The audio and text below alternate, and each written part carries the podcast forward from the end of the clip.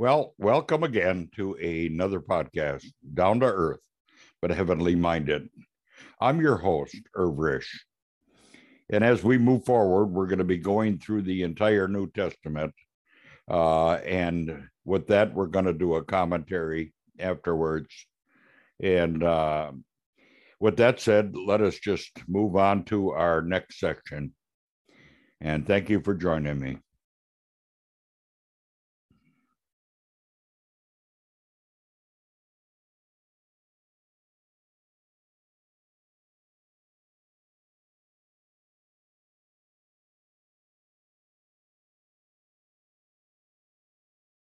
Chapter 2 Now after Jesus was born in Bethlehem of Judea, in the days of Herod the king, behold, wise men from the east came to Jerusalem, saying, Where is he who has been born king of the Jews? For we saw his star when it rose, and have come to worship him. When Herod the king heard this, he was troubled, and all Jerusalem with him. And assembling all the chief priests and scribes of the people, he inquired of them where the Christ was to be born. They told him, In Bethlehem of Judea, for so it is written by the prophet. And you, O Bethlehem, in the land of Judah, are by no means least among the rulers of Judah. For from you shall come a ruler who will shepherd my people Israel. Then Herod summoned the wise men secretly, and ascertained from them what time the star had appeared. And he sent them to Bethlehem, saying, Go and search diligently for the child, and when you have found him, bring me word, that I too may come and worship him. After listening to the king, they went on their way. And behold, the star that they had seen when it rose went before them until it came to rest over the place where the child was. When they saw the star, they rejoiced exceedingly with great joy. And going into the house, they saw the child with Mary his mother, and they fell down and worshipped him. Then opening their treasures, they offered him gifts, gold, and frankincense, and myrrh. And being warned in a dream not to return to Herod, they departed to their own country by another way. Now when they had departed, behold, an angel of the Lord appeared to Joseph in a dream, and said, Rise, take the child and his mother, and flee to Egypt and remain there until I tell you, for Herod is about to search for the child to destroy him. And he rose and took the child and his mother by night, and departed to Egypt, and remained there until the death of Herod. This was to fulfill what the Lord had spoken by the prophet, Out of Egypt I called my son. Then Herod, when he saw that he had been tricked by the wise men, became furious, and he sent and killed all the male children in Bethlehem and in all that region who were two years old or under, according to the time that he had ascertained from the wise men. Then was fulfilled what was spoken by the prophet Jeremiah. A voice was heard in Ramah, weeping and loud lamentation, Rachel weeping for her children. She refused to be comforted because they are no more. But when Herod died, behold, an angel of the Lord appeared in a dream to Joseph in Egypt, saying, Rise, take the child and his mother, and go to the land of Israel, for those who sought the child's life are dead. And he rose and took the child and his mother and went to the land of Israel. But when he heard that Archelaus was reigning over Judea in place of his father Herod, he was afraid to go there, and being warned in a dream, he withdrew to the district of Galilee. And he went and lived in a city called Nazareth, so that what was spoken by the prophets might be fulfilled, that he would be called a Nazarene.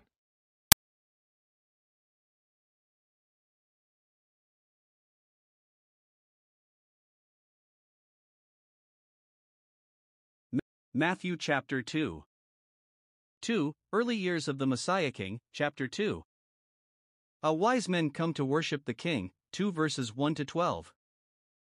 2 verses 1 2 It is easy to be confused about the chronology of the events surrounding Christ's birth.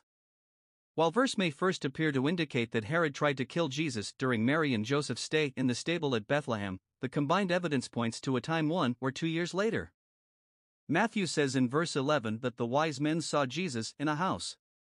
The order by Herod to execute all male children under two years old, verse 16, also is an indication of the passage of an unspecified period of time since the royal birth. Herod the Great was a descendant of Esau and, therefore, a traditional enemy of the Jews. He was a convert to Judaism, but his conversion was perhaps politically motivated.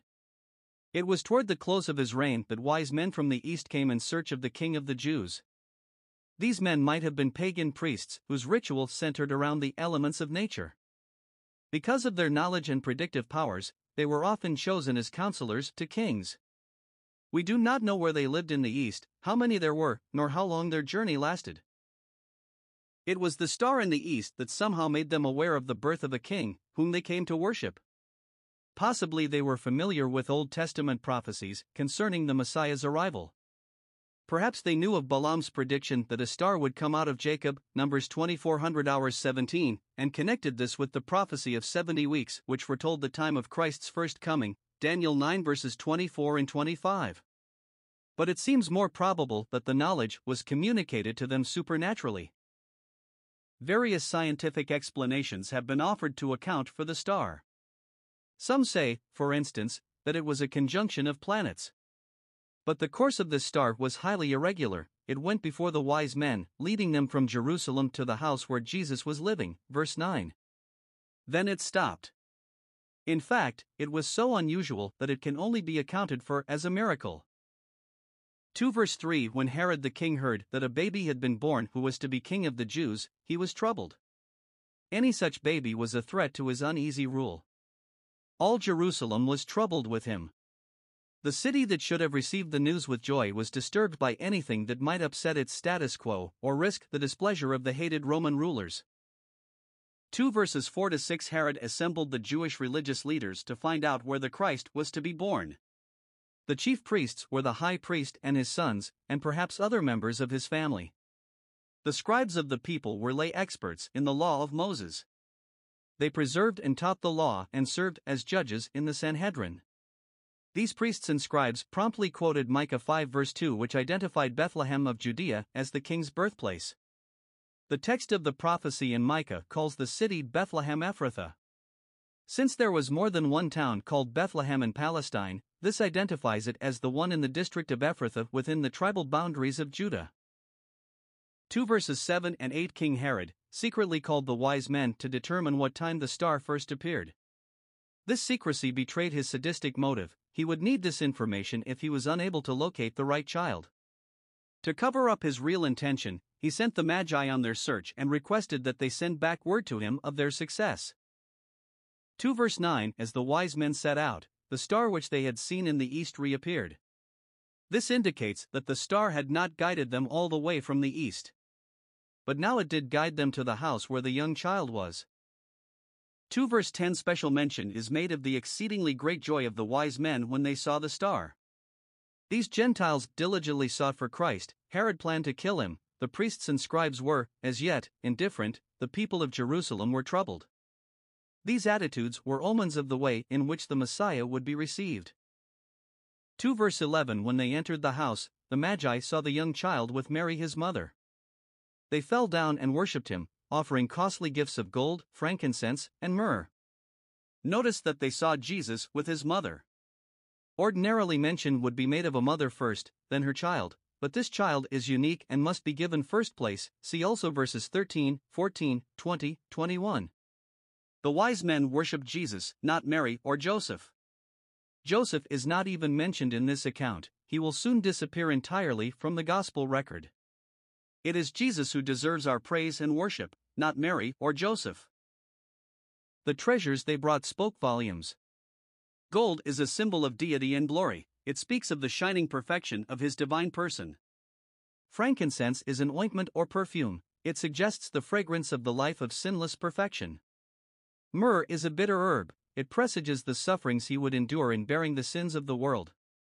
The bringing of gifts by Gentiles is reminiscent of the language of Isaiah 60, verse 6.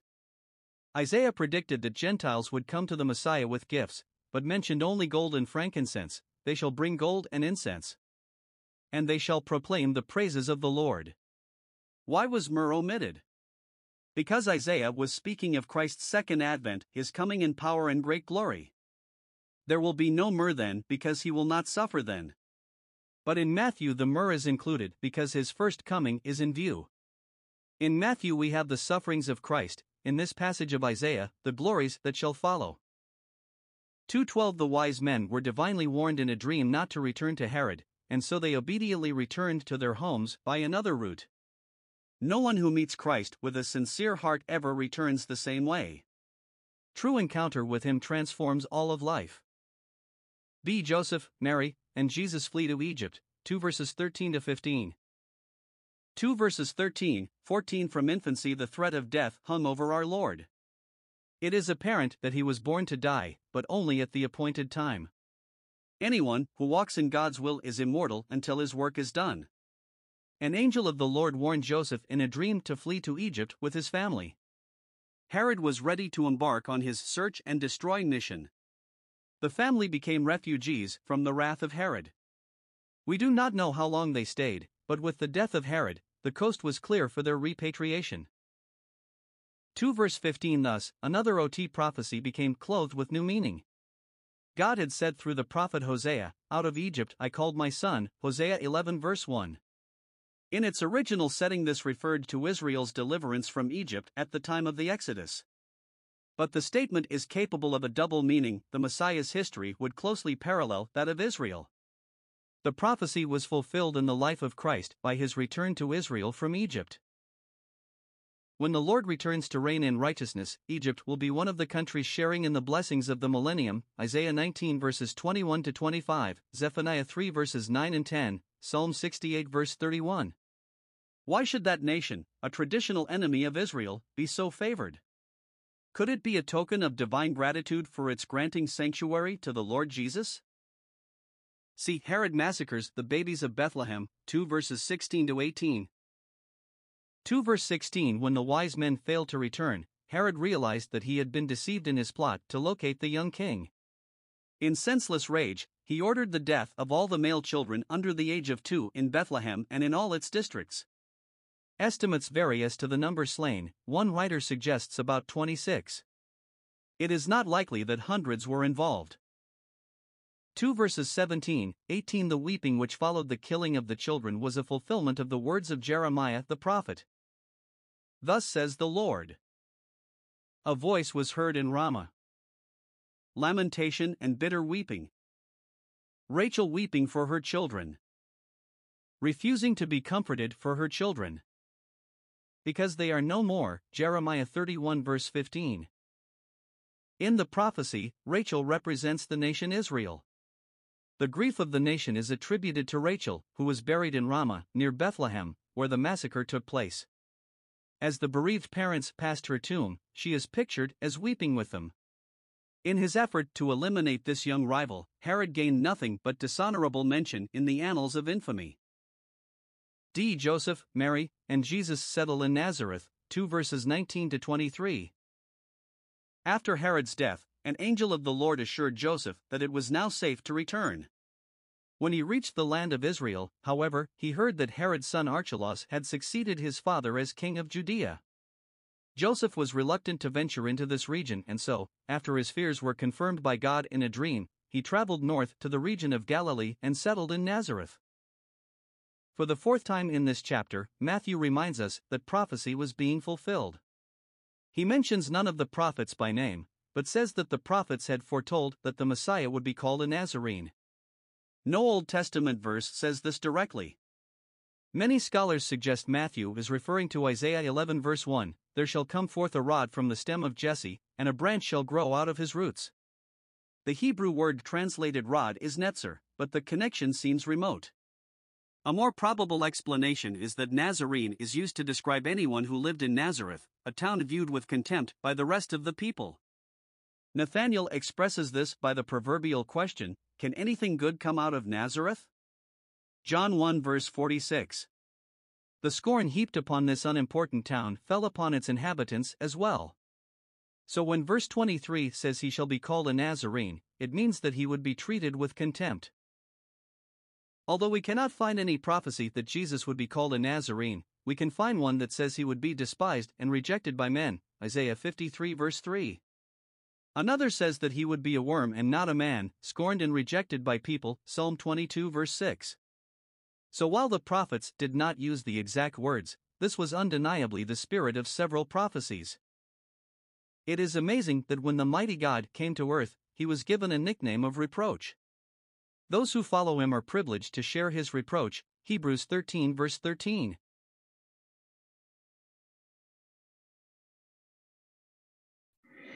Well, this ends another one of our podcasts. And until uh, next time, just remember God is out here and you can find out all about him in your Bibles. All you have to do is pick it up and read it. I have mine right here, and uh, God is in this Bible, so please read it. With that said, bye for now. Till next time.